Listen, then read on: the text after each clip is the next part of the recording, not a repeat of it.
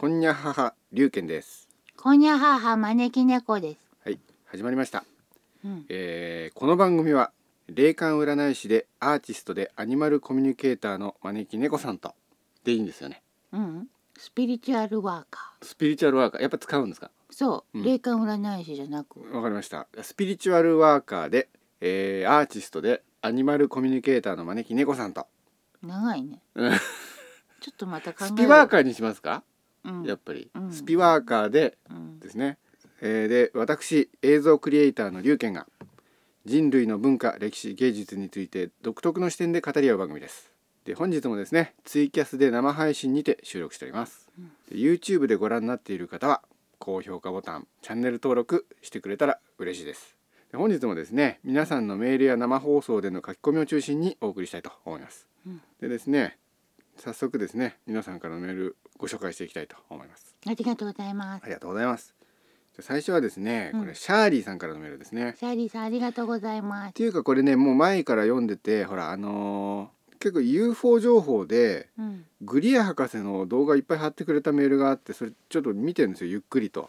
うん、それをねまたちょっと見たんでそれをだまあ前回読んだメールの続きでですねうん、あのグリア博士って覚えてますよね？うん、うん、あのー政府でうん、UFO 情報をうん、歴代の大統領に教えてたんだけれどもうん、あの妨害がいろいろ入るようになっちゃったんでうん、アメリカ政府は話がわからねえっていうことでうん、一般にこの UFO 情報を解禁するようになったっていうそういう人ですね。うん、でその人がまあ解禁した情報のうちの一つですね。これまだ続きますんで次の週からも。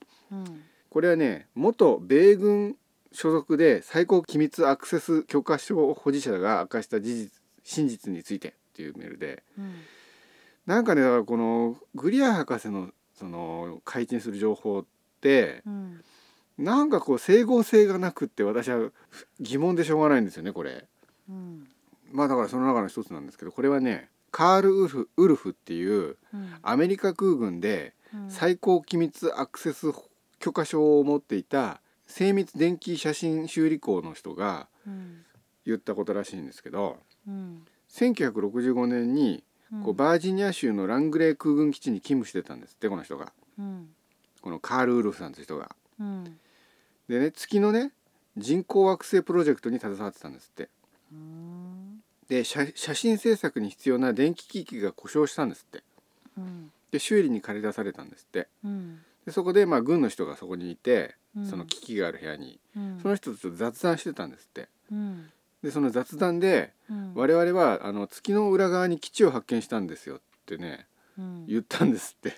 うん。写真を見せながら教えてくれたんですって。うん。でその写真にはこうキノコ形状のビルだとかうん。球状のビルだとか建物が写ってたんですって。うん。月の裏側に基地だから基地を発見したってことはつまり宇宙人が月の裏側に基地を作ってたってことですよねこれね、わかんないけどね、うん、文脈から言ってそうですよね、そうかもね、うん、でこのカール・ウルフ氏はうん。2018年に自己死したんですって。だからあんこう秘密を知ったんで暗殺されてのさのされたのではの声もあると。うーん。でこれなんかさ1965年に勤めてたんですよ。それがさ2018年になってやっと自己死っていうのをさあのー暗殺だったらもうちょっと早めにしますよねつうかやっとって言い方変じゃない？うんそうですよね。までもさえその時にさ、えうん。地球の裏側なんて見れないんじゃない？あ地球月の裏側。あそれだからそれが、うん。そういうの隠してるんだって言うんですよ。へえ。でねこのグリア博士のこのいろんなインタビューこれ見てるとねなんかその月の裏側に基地があるのは要するにもうすでにそれだけの科学力を持ってて地球人は地球月の裏側に基地を作ってるっていうようなに聞こえるところもあれば宇宙人が作っててそれを地球が発見したっていう話もにも聞こえるしなんかよくわかんないんですよね。うーん。どうなんでしょうね。あると思います？うん。ない？思わないよ。思わないですか？招き猫さんは。だってさうん。あったらもうちょっと騒いでない？そうないやだからそれをね秘密にしてるんですって要するにそれはもう何のためなんでしょうだからそこもわかんないんですよ。それにうん。地球のさ、うん。ところから見えてる月ってさ、うん。だいたい同じ方向だけどさ、うん。もし裏側が見えたらうん。それだけで自慢しそうなお国柄だと思わない？うん、だからなんか秘密にしてる。何かしらの理由で秘密にしてるんですって。うーん。なんか違和感あるよね。違和感あるでしょ？しかもねあのつまりこのグリア博士はうん。UFO 情報 UFO 研究家なんです。彼は本業は医者なんですけどうん。その UFO 研究家として長年やってうん。彼が知ってる UFO 情報をうん。こうクリントン大統領以降の歴代の大統領にうん。話してきたんですって。うん。だけどうん。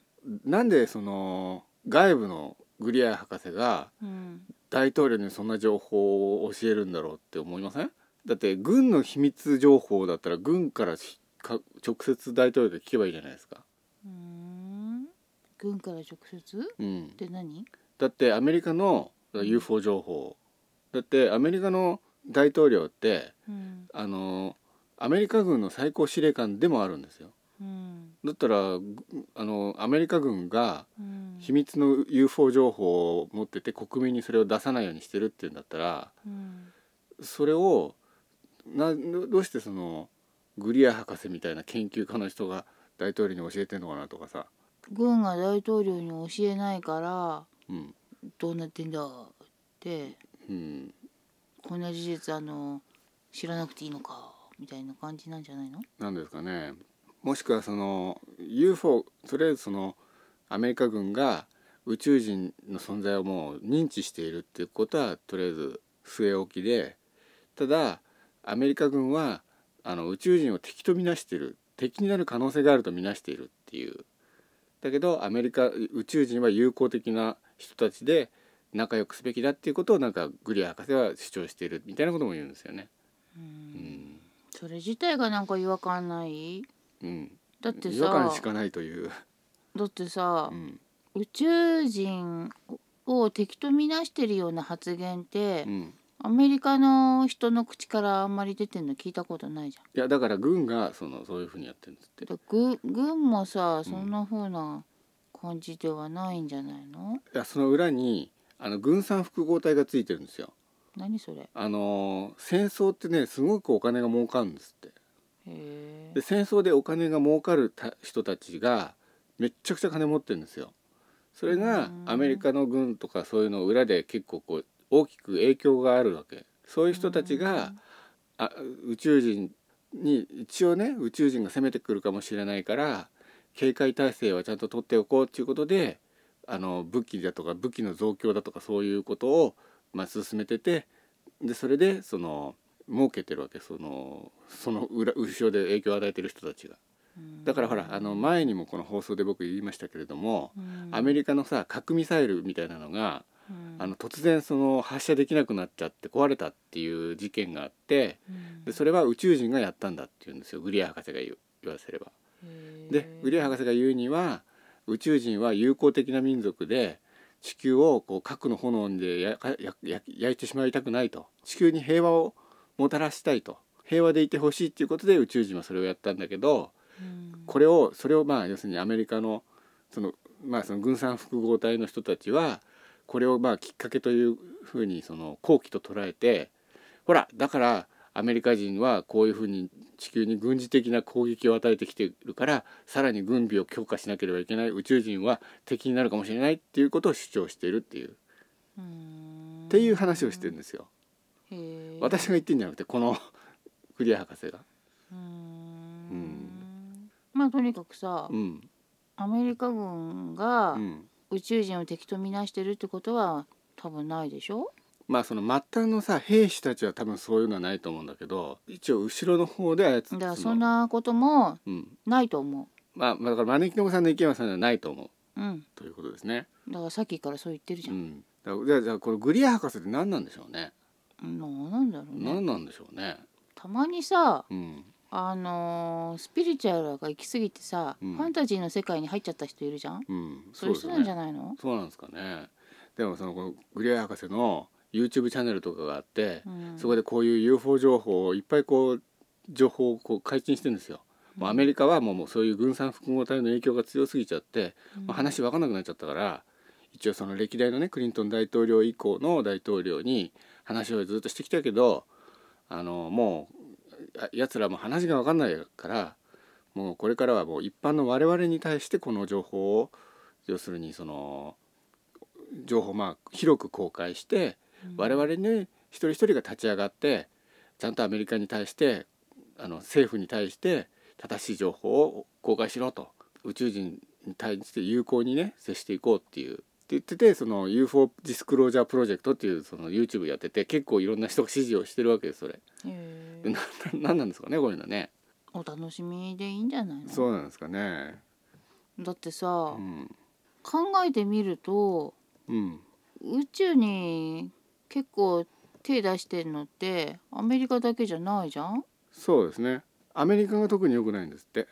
この方ですけどね今マネグノさんに写真見てもらってますけど嘘つきの顔してます？嘘つきの顔はしてないけどなんかちょっと知り合いにはなりたくないかもしれない、ね、そういう感じの人ですか？しない？うんなまあそうですね、まあ、あんまり私も興味ないですからねこういう人。なんかほらうん。なんか肌感覚であるじゃん。そうですね。なんかちょっとこの人とは距離を置こうかなみたいな妙なさう感、ん。はあそうですか。うん。でねちょっとまだ他の話があるんですよ。これの方がもっとわかわけわかんないんですよ。うんあのねドナ・ハーレさんっていう人がいるんですね。うん。これはまあこの UFO ディスクロージャープロジェクトで証言した人みたいでうん。とにかくなんだっけ何百人いるんですよね。この彼のそのプロジェクトに参加してる人、うん。UFO 情報を持ってて、うん。まあ、かつてアメリカの NASA で働いてたりとかうん。そういう人がい要するにいっぱい所属していてうん。ででこういう UFO 情報も知ってる限りをもとに公開するっていう、まあ、活動をやってますんで、うん。まあ、そのうちの一人でドナ・ハーレさんっていう人がいてうんこの人はなんか1967年から81年までうん。フィルコフォード航空宇宙センターにデザインイラストレーター製図工として勤務してたんですって。うん。でそこで技術員の一人と話してる時にうん。ちょっとねあの機密機密扱いになってる NASA の写真をね見せてくれたんですって、ううん。んそしたらそこに、まあまあ、地球の空中写真があってうん。そこにねちょっとね UFO っぽいのが写ってたんですって。うん。でその UFO を指さして「あこれ何ですか?」って聞いたらうん「ああこれはあの民間にこう公開する前に修正エアブラシで消すんだよ」って言ったっていう。うん。あの前回の前々回かな？あのにゃ太郎さんのメールでうん。こう一般に公開される写真はうん。全部修正してあるという説があるって言ってたですか、うん。あれをの実際の証言なんですこれが。うん。であとこのねうん。ドナ・ハーレさんって人はそこで働いてる間にいろんな人と話したんですって。うん。でそその中で働いて聞いた話がいくつかあって、うん。ある人はうん。なんかゆこうこのこれをこの写真を見ちゃいけないって言われてた写真があったのをうん。誘惑に駆られて見ちゃったらうん。やっぱり横に UFO が写ってたんですって。ねえ見ちゃいけない写真をさうん、誘惑に駆られそうな人の前に置いておくってことがおかしいじゃん。そうです。それでちらっと見たら UFO が写ってたんですって、あうん UFO だと思ったらうん。何者かに後ろからガンと頭を打たれて意識を失ったんですって、うーん。不思議ですね。だからじゃあこのさドナ・ハーレさんはなんでそんなこういうことになってないのかとかさ力関係がバラバラじゃないですか。ものすごく固く秘密を守ってるかと思えばうん。ボロボロとこういうのを目撃したりみたいな話もあるし整合性が保ってられないじゃないですか。わかんないけどうさ、ん。わかんないけど、うん。あんまり言いたくないけうど、ん。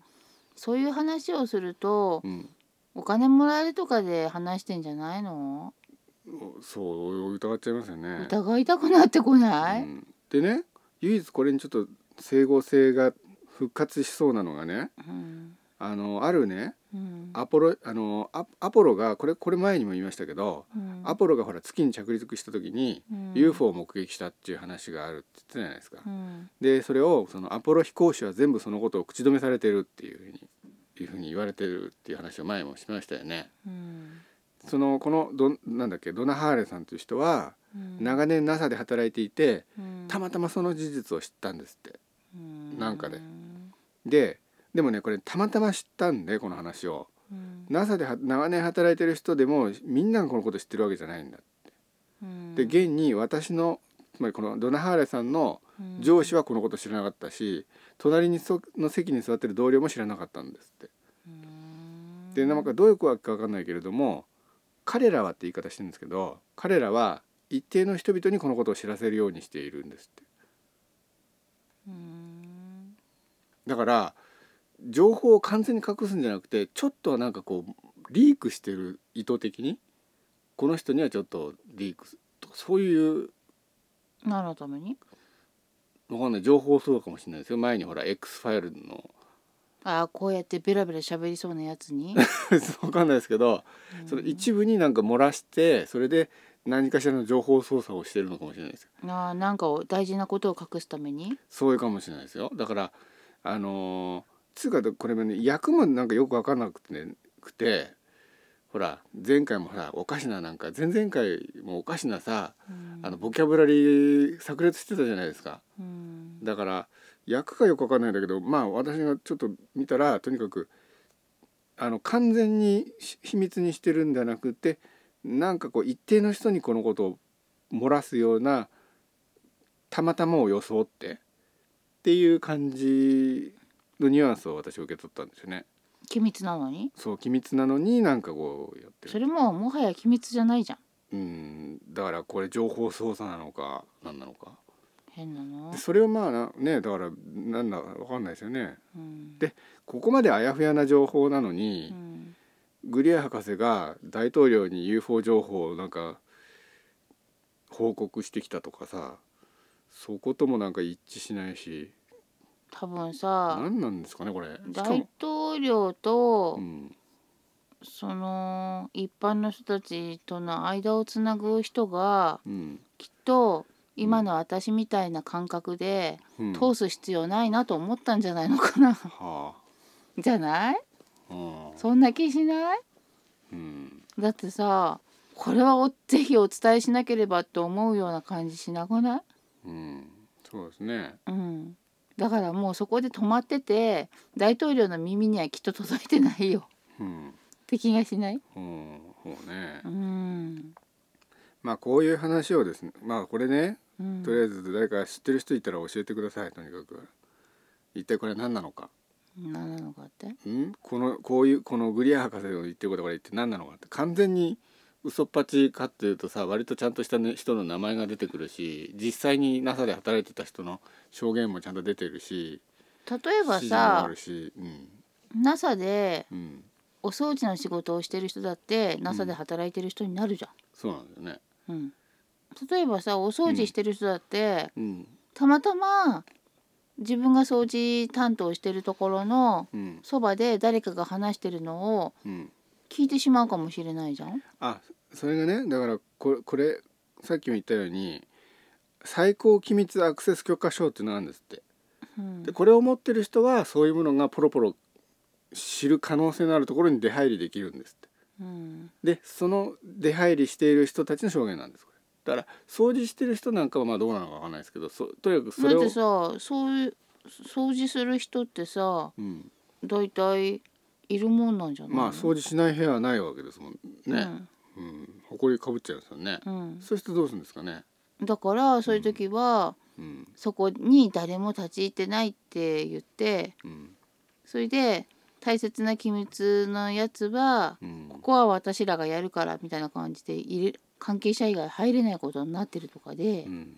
この辺は大丈夫みたいなエリアしかうん。通してないけどもうん。一応許可証があるみたいな。うん立場なのかもしれないじゃん。うん。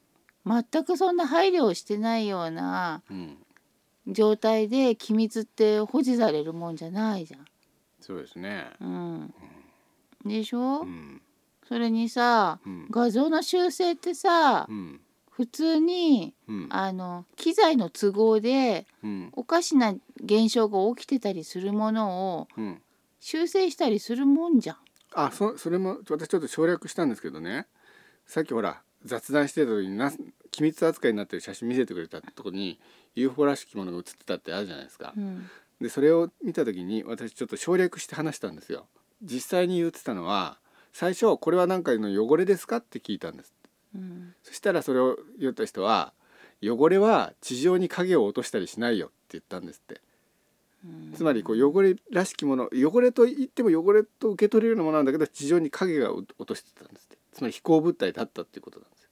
じゃあ影が映るってことは、うん、結構でかく映ってなきゃおかしいよね。そうですよね。だってそそ空にこう高いところだったら影なんか映らないですよね普通ね、だから結構ちょっと低めだだからちょっと低めだったか低めだったかどっちかですよね、低めだったとしてうも、ん。そんな低めなんだとしたら、うん。影が映るほど。うん。なんかもうちょっとうん、目撃者とか他にもいて騒ぎになってたっておかしくないし。そうですよね。なんかこう辻褄が合わない感じしねない、なんかバラバラ話にこうなんとなく違和感が。うん、でもね UFO ディスクロージャープロジェクトのね YouTube 見るとねもう真面目に話してますよみんな。うん。それにさ、うん。光源の位置がもしうん。星空だったとしたらだよ。う、ん電球の下に立ってるわけ電灯とかの下に立ってるわけじゃないんだから、うん。影らしい影って、うん。そんなはっきりくっきり映らないもんじゃん。うん。昼間なのかもしれないですねこれね。仮に昼間だとしてさ、うん。影が映るほどだとしたらうん。なんかねえどの程度の上空だったのかわかんないけど、あんまり上の方だと影って映んなくない、そうですだっねてさ普通に歩いてて上空飛行機が通っててだよ。うん。自分のさ足元の方に影なんかないじゃん。そうですよね。うん、おかしいよ。そもそも、そうですね。うん、うん。理屈に合ってないよ。そうですよね。よくそんなバリバリ違和感だらけの話をこの人信じたねどうなんでしょうかね。だこのグリア博士がですか？うん。うん。どうなんですかね。まあでもこれはとにかくねこういう情報を一般に知らせなければっていう使命感でやってるみたいですよ。へえ、まあさ、うん。そういうさうん信じてなかった人が一旦信じるとなった時ってうん意外と怖いのよねうんそうなんですかね。そう、うん。なんか証拠がないもの信じないとかうん。そういうタイプの人ってうん。一旦信じちゃうとうん。今度やっぱ違うって思うのにまた一つ勇気がいるからう、ん。なかなか変えられないのよその信じてしまったことを。うん。でもほらグリア博士ちゃんとこうやって講演したり本出したりやってますよ。だからさどんなにおかしな人たちだってやってるわけよこういうこと。あ そうですか。そう思わない？私は絶対信じないみたいな、うん。よくわかんないうん。宗教とも言っちゃいけないようなただの金取り主義の集団のうん。教祖気取りの人だって講演してるんだから、うん。そうですね。そうだよ。ちょっと書き込みがありますからちょっと読みますか。かんちゃんがですねまさかの日曜配信前回は参加できませんでしたが今回は参加です。よろしくお願いします。ありがとうございます。あと龍八さんが招き猫様龍賢様こんにゃはは。こにゃはは。自衛隊はあまり規制が厳格ではないようです。佐藤空将の著作著作は未読ですが動画番組を視聴する限り信頼できる方です。ですって。何これ？UFO は宇宙戦争を警告している元自衛隊空将が空将って読むんですかこれ？語る UFO の真の目的とは？って佐藤守氏インタビュー。あ同じような話ですね。日本の自衛隊の方もこういう話をかいなんかね公開してるみたいですね。あちゃんと写真もありますよ。うーん。ねえでもさ、なんで宇宙人はさ地球をそんな助けたがってんの、やっぱりさ宇宙人は我々も高度な精神性持ってるからちょっと先のこと読めるんじゃないですか、だってさう、ん。なんでそんなに地球に構ってんのかしら？うん、なんかね自衛隊はたびたび UFO に遭遇しているですって、まあそりゃ UFO って言ったら未確認飛行物体のことだからね。うん、なんかこう講談社からですね本出してるみたいですよ。実録自衛隊パイロットたちが目撃した UFO 地球外生命体は原発を見張っているという本があるみたいですね。あと他にも新しくここのほど新しく書き書き下ろした宇宙戦争を告げる UFO 知的生命体が地球人に発した警告講談社こういう本があるみたいですね。まあえっと名前もう一回言いましょうか。えっ、と佐藤さん、えー佐藤守さん皆さんもね興味があったら読んでみてください。ということでじゃあ別のメール読みましょうか。うんこれはねにゃ太郎さんからのメールですね。ね太郎さんありがとうございますこれはですね2月7日に来たメールですね。うんえー招き猫先生龍賢様こんにゃはこにゃは毎回耳を澄ませありがたく拝聴いたしております。どういうことですか先生？いやみ耳に。意地悪ですか？いや響くように、そうですか。うん、心に響くように。今のところちょっと覚えといて音下げないと。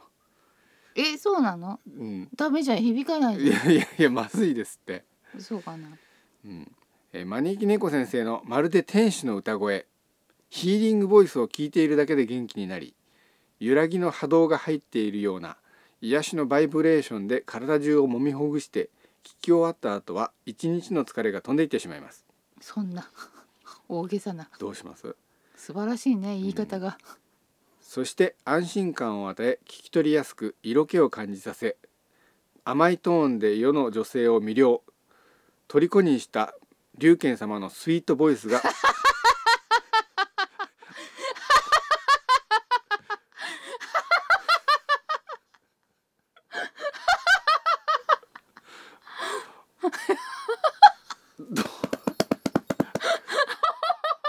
笑い転げてますが。はちょっともう一回言いますよ。えーといやいやいや。龍賢様のスイートボイスがお話の世界へ吸い込まれてしまいます。いつもワクワクドキドキためになるお話不思議なお話そして楽しい放送ありがとうございます。またゲストの回やシリーズものお待ちしております、私もやりたい。うん、みんな大好き歴史シリーズもぜひお願いいたしますあー歴史シリーズはね自分のバカさ加減が露呈するからね。知らないのかよそんなこともみたいないねやいや知らなくていいんじゃないですかね。嫌だ。どうですか？うん。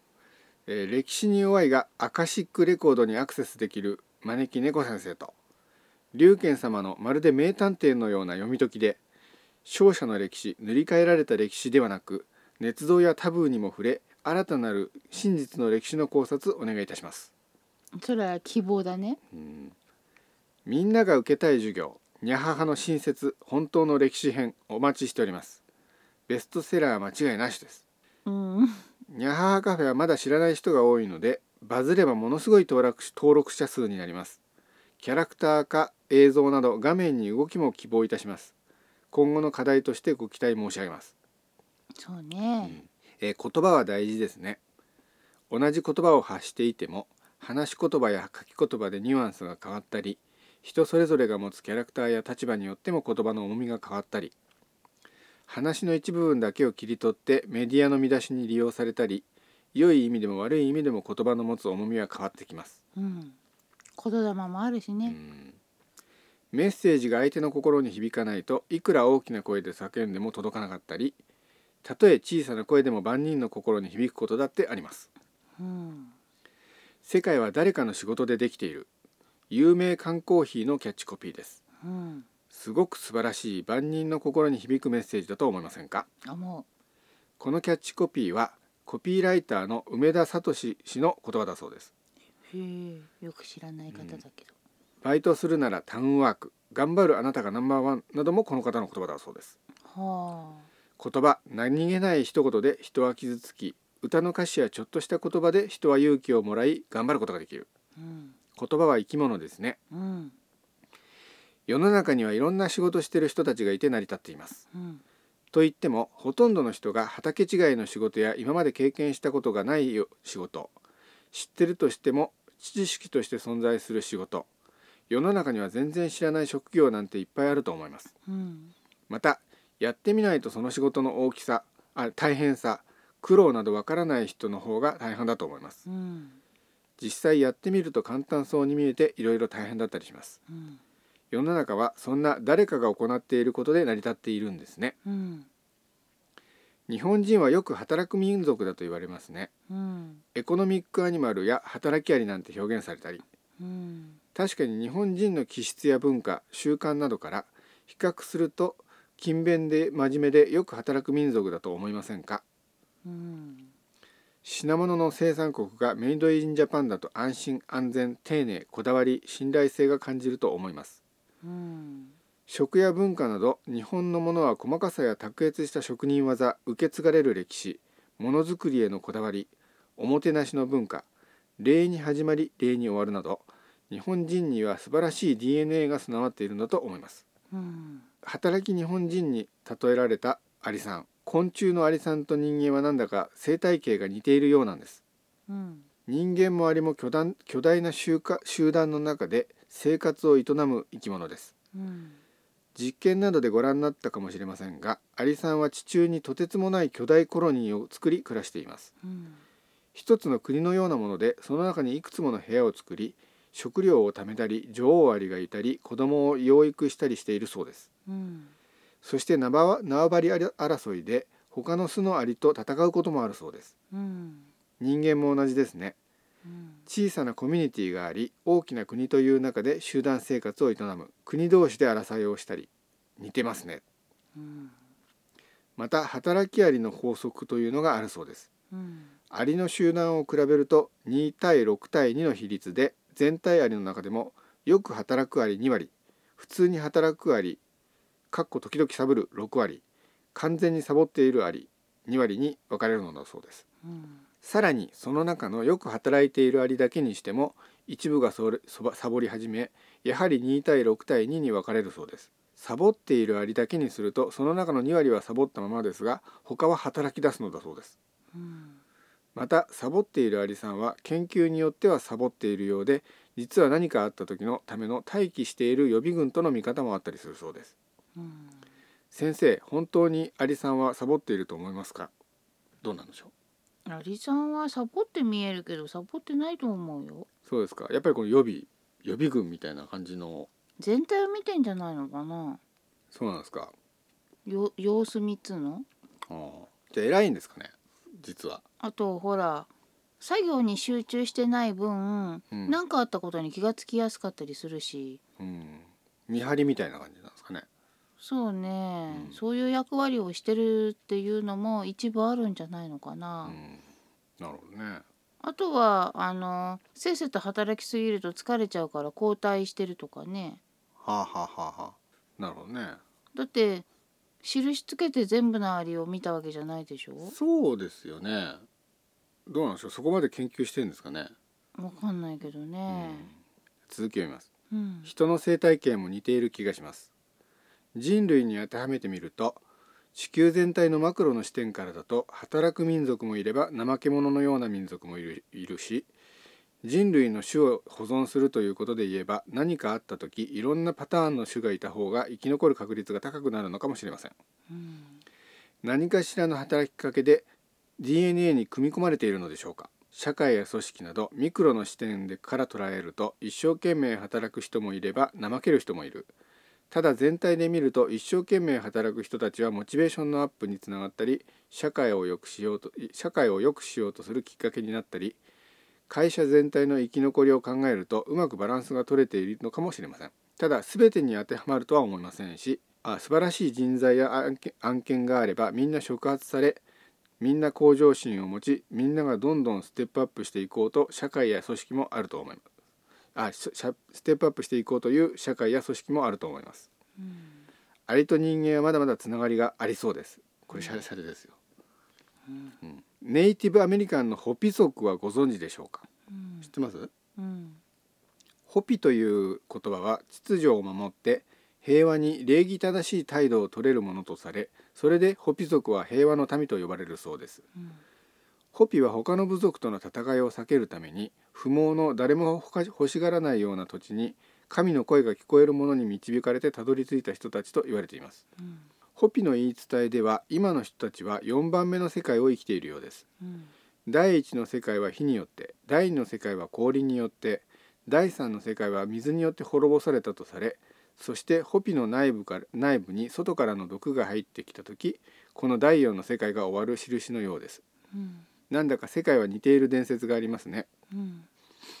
麻薬恋人もなんかこういうのありましたよね、うん。うん、外からの毒って何ですかね、うん。宇宙人からのですかね。わかんないけど宇宙人どころかだってうん。ネイティブアメリカンの人たちって新しく来た人たちにいろいろ追いまくられてるそうだこれアメリカ人なのかもしれないですよね、う、うんん、地ヨーロッパ人球人の敵は地球人だったりするじゃん、そうですよね。そうだよ。ヨヨーロッパ人のことかもしれないですね。うん続きを見ます。そのホピ族の伝説にはアリ人間アントピープルが登場します。うん世界が火や水で滅んだがホピ族はこれに一度ならず二度も生き残ることができたのはアントピープルに助けられたことによるそうなのです、よるようなのです、伝説にはこの地球規模の大災害の際ホピ族の徳のある人たちは昼は奇妙な形をした雲によって導かれ夜は星の働き星の動きに従ってソツナングという名の天空の神のところへと連れて行かれた。そしてついにアントピープルホピ族でアヌシノムのもとへとたどり着いた。アントピープルはホピホピの人たちを地下洞窟へ案内しそこで彼らは隠れ住んで生計を立てたという。アントピープルは寛大で熱心な存在として描かれ食べ物が不足するとホピ族に食べ物を与え食料を保存する利点を教えたそうです。うん。そしてどうして昆虫のアリがあんな細い腰をしているのかというとホピ族に食べさせるためにかつてアリたちが自分たちの蓄えを削ったからだというお話があるそうです。うーん。今が第4の世界とすると次は第5の世界。ホピ族の予言には青い星のカチーナが天界にその姿を現した時さらに第5番目の世界が出現する。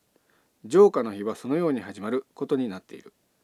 そしてこの青い星カチーナが現れた時天界の住居施設が大音城とともに落下して地表に激突するとされているようです。うんこの時代の終わりと新しい時代への始まりのことなのでしょうか。ホピ族のメッセージの中に岩絵がありロードプランというものがあります。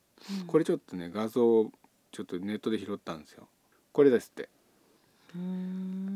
これがホピ族のあのー岩絵ですね。ロードプランっていう。うん。で絵に絵には2つの道が描かれ、上の道が調和とバランスを描いた物質文明の道で混乱を表すジグザグの道に続きこのまま行くと地球は破壊されてしまう。下の道はホピズホピとに人類が自然の法と調和を保ち平和的な世界になる。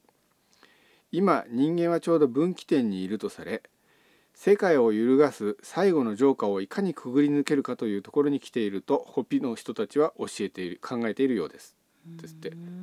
ここ上の道は破滅に続くからこうジグザグになっているっていう。そういうことみたいですね。なんかこれネットで私調べましたけどねこの左下にいるこの人がうん。創造創造主マサウですって。でこの下にこの丸があるのは、うん。これが第一次世界大戦でこれが第二次世界大戦とかそういう説が。これはこの×がキリスト教徒と白人の出現だっていうんですよ。でこの一番右下のこの丸いのが亀の島。先住民による北米大陸の古い呼び名だってなんかそういう解釈を私はちょっとネットで見つけたんですけなんかど。うん。ちゃんと解釈されてないような気があそれじゃ違いますか？わかんないうん。なんとなくだけど、うん。ホピ族の人にこれを見せたら違うこと言いそうって気がするあそうですか。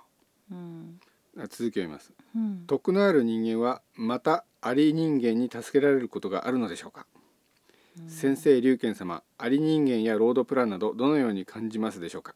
というね質問なんですけど招き猫さんからこう解釈するとどうだとかありますかねこアリ人間って、れうん。とてもよく働く人の例えじゃないの？そういうことなんですかねこの、うん。一応あアリ人間に助けられたっていう伝説があるっていうことなんですけど働き者に助けられたってことなんですかね？とてもよく働くうん。民族的ななんか集団っていうか、うん。とてもよく働く人たちだったんじゃないのかな一人じゃなくてグループだった気がする。うん、であれですよ。あの食べ物が不足すると食べ物を与えて食料を保存する利点を教えたっていうこういろいろこう文化的なことを教えたみたいなね、うん。そういう形跡ありますよねこの。うん、よくわかんないけど保存食を作る必要がある地域からうん。流れてきた人たちのような気がする。ああそうですね。うん。ついつま合いますよね。うん。ね。例えばさむちゃくちゃ暑い地域だったらやっぱりさうん保存しとかないとすぐ悪くなっちゃううん。じゃない、うん。でむちゃくちゃ寒い地域だったら、うん。冬の間食べ物に困るから保存しとかなきゃならないじゃない？うん。なんかそういう感じのところからうん。渡ってきた人たちうん。何らかの理由でうん。だと思うな。そうですか。続きを見ますね。うん。えー過去現在未来は同時に存在しているただもう存在している未来は今の人たちの意識によってあらゆる未来の可能性が存在しているのではないでしょうか。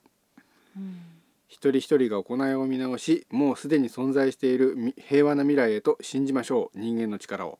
それではまたまたにゃ太郎というメールでございました。どうですかね先生。何が？総括として。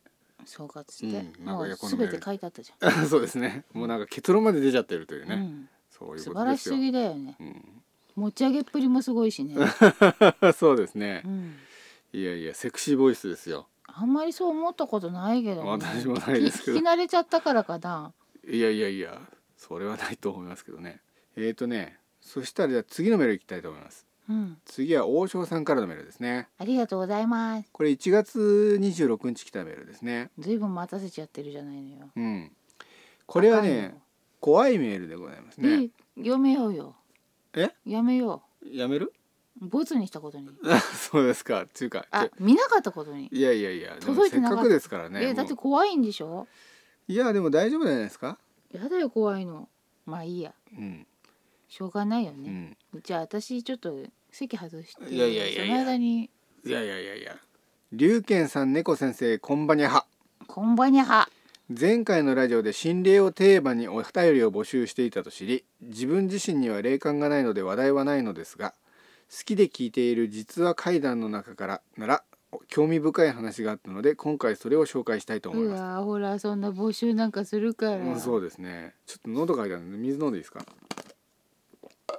その水にさ、うん。ハエとか入ってんのとどっちが怖い？いやハエと入ってる方が怖いですよはるかに、あじゃあ聞けるわ、うんうん。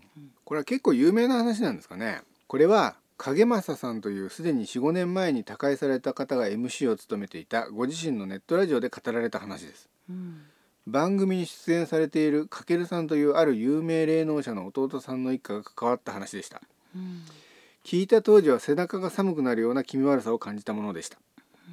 長い話なのでかいつまんで言うと30年以上前の北関東での話です古い祠を移転してある大きな病院が建てられました。うん地元の人で怪我をしたある人がその病院に入院し退院後家に帰ると不思議なことが起き始めました。うんまず窓から白い手が出ているのを見て歩いている時に誰かに足をつかまれて転ぶ。玄関で靴を脱いでいる時に後ろから背中を押されるといったことが起きます。うんその背中には手の形の泥がついていたそうです。うん小学生の女の子が学校で怪我をして病院で治療をしてから自分の後ろに長くて白い手の女性の人を毎日見ると言って拝みをしているかけるさんの家を訪ねてきました。うん。それからその女の子の背中に手形がついていて服には泥がべったりついていたことがあったそうです。うん。ある女性は部屋が泥臭いばかりか靴靴置きが泥まみれになるばかりか家の玄関が泥手泥手形だらけになってたそうです。まあ別の怪我をした学生は学校の自分の下駄箱が泥だらけになっていたほか家の中に泥の足跡がついていました。うん。こうしたことがその地域ではいろいろ起きていましたが調べてみるとそれらの人は皆同じ病院に通院していたことが分かったそうです。うん。そこでかけるさんが霊能者の姉とその病院へ行ってみたところ姉が着いた途端この病院には入れないと言ってそのまま家に帰りました。うん姉が言うには病院に危ない何かがいるということでした。うんその後病院の院長先生とその息子さんが亡くなりその病院は変だという噂が立ち始め結局病院は閉院になりました。うんいろいろあって最終的にさ触りを起こしていたのはその土地の土地神様でうん病院建設にあたりそこにあった土地神様の古い祠を撤去して泥の中に埋めたことが原因と分かりました。うんその報いか病院の土地の元の地主さんは息子さん一家を日航機墜落事故で亡くされたそうです。あらま。それでそのとその地主の依頼でかけるさん一家が総出で土地神様を鎮める供養を行ったということです。うん。話はまだ続きますがとりあえずこれぐらいで。当時これが実際に起こったことでしかも神様を怒らせると怖いなと感じたものでした。うん。いかがでしたでしょうか？心霊のテーマに添えたでしょうか。これからも放送を楽しみにしています。それではまた。という。であここねもう一つメール来てて前回の階段の補足。うん。階段さ患者さんにやたら泥にまつわる触りが多かったのはうん。土地神様の祠を地中に埋めて祠の中のご神体が泥まみれになったから何とかしろとお怒りになって発したものだったということです。そうだろうね。うん、うん土地神様がそれを知らせるために長くて白い手の女の姿をした魔物を使ったというのが影正さんたちの解釈でした。魔物は使ってないけどね。しすいません。これ最後にこんなこと書いてありますよ。うん。もし猫先生がこの話が怖すぎるというのであれば今回の投稿をボツにしてもいいですですって。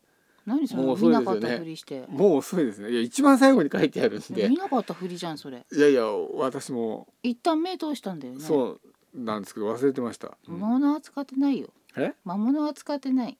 あそうですか、うん。あなるほどね。魔物は使ってないけど普通にそういうことなんですね、あのい。ろいろサインを出してえあの気づいてほしかったんだと思えなるほどね。う、うんでこの途中途中なんかお亡くなりになったっていうのはそれ偶然ですか、お亡くなりになった人は、うん、あのその人の抵抗力がなかったんじゃない？ああそうか例えばさうん。地球としてはさうん。自分の生命活動のうちでもうん。地震が起きちゃったりとかっていうのがあるでしょ、うん。それで地震が起きても平気な家と平気じゃない家とかあったりするじゃん。うん。まあそういう感じなんじゃないのかな。うん。なるほどね。うん。かシャーリーさん書き込みでドロンパかもですって。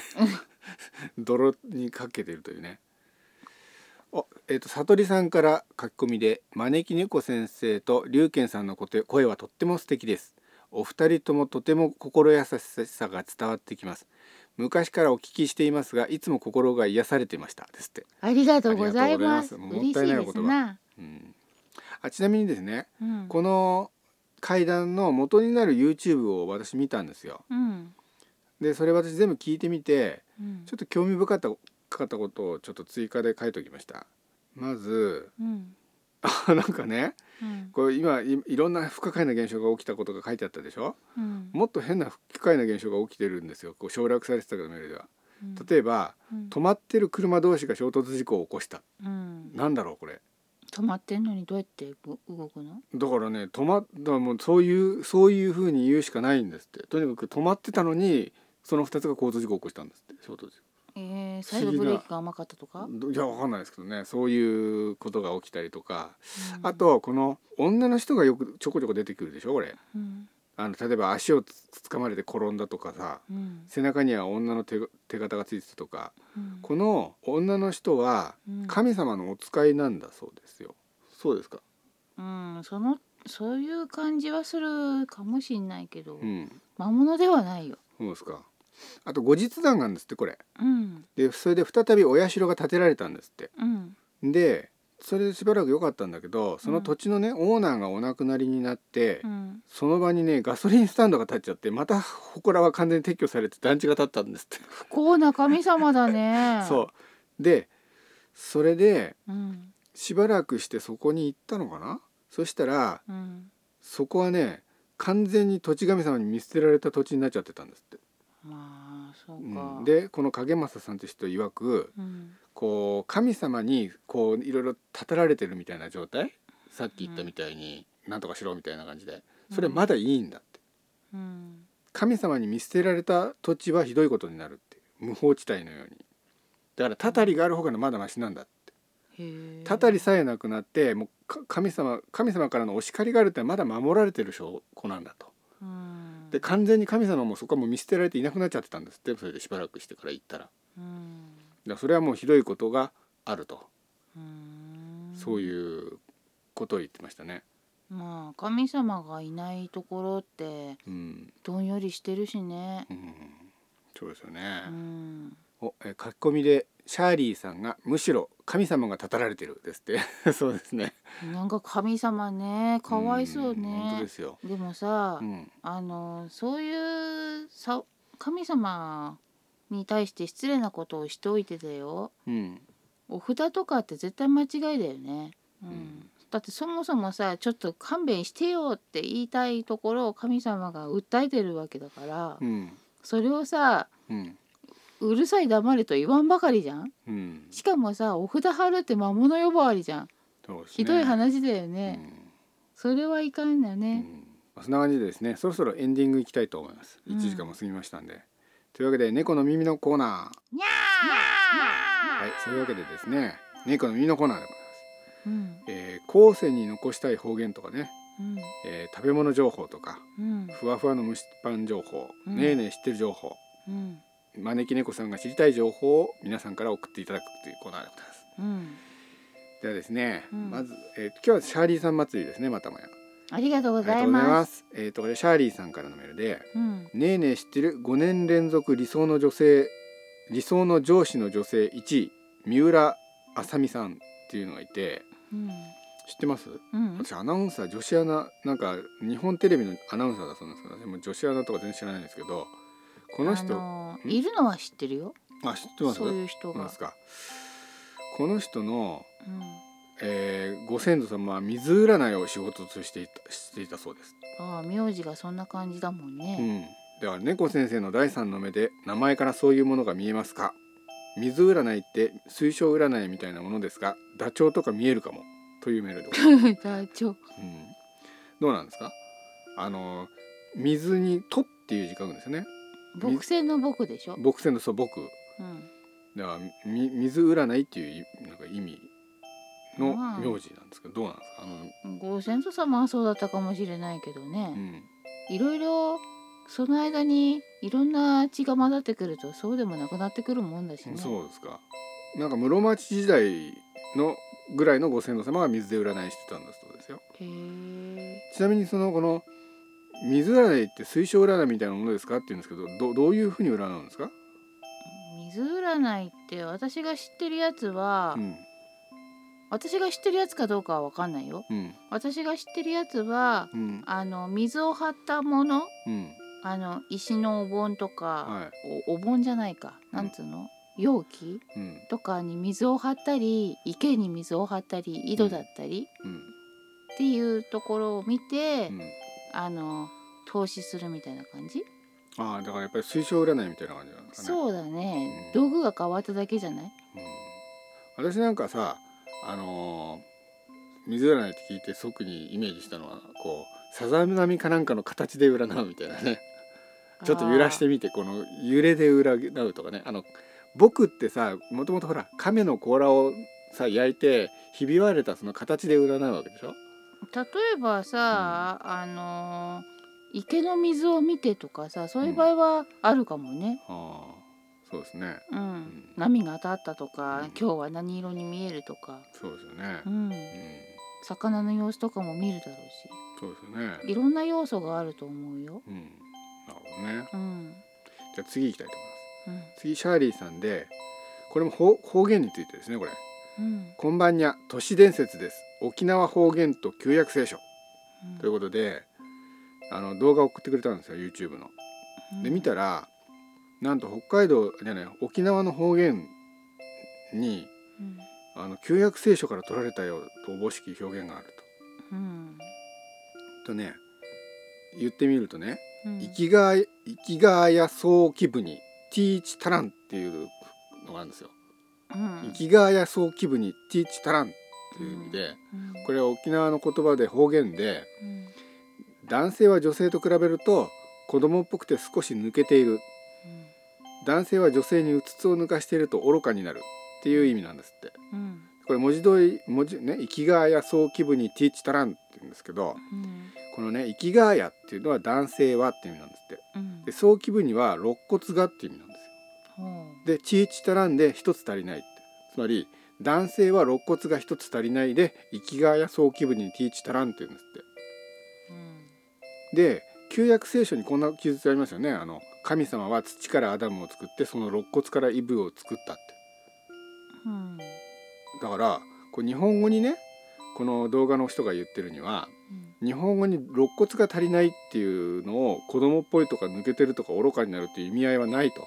うん。だからどう考えても旧約聖書から取られた表現としか思えないっていうんですよ。だから古代ユダヤ人の末裔が沖縄にやってきていたのかもっていうそういうことですね。どうなんでしょねおかしくない？そういう意味でううん。肋骨が一本足りないのうがん。子供っぽいとかそういう意味でうん。沖縄の方言なんでしょ？うん。そうですね。それと、うん。そんな意味がないんだったらうん。肋骨って関係なくない？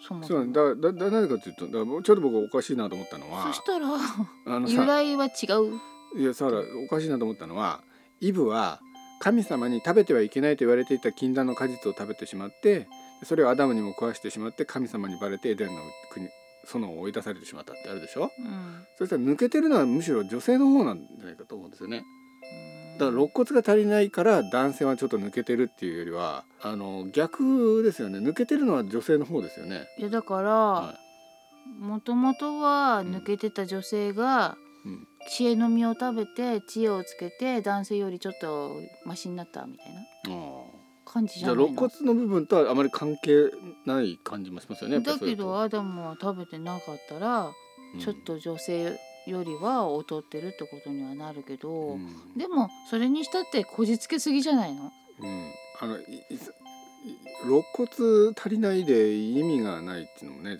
あそのこのこの意味になるってところがちょっと関連性はないですよね。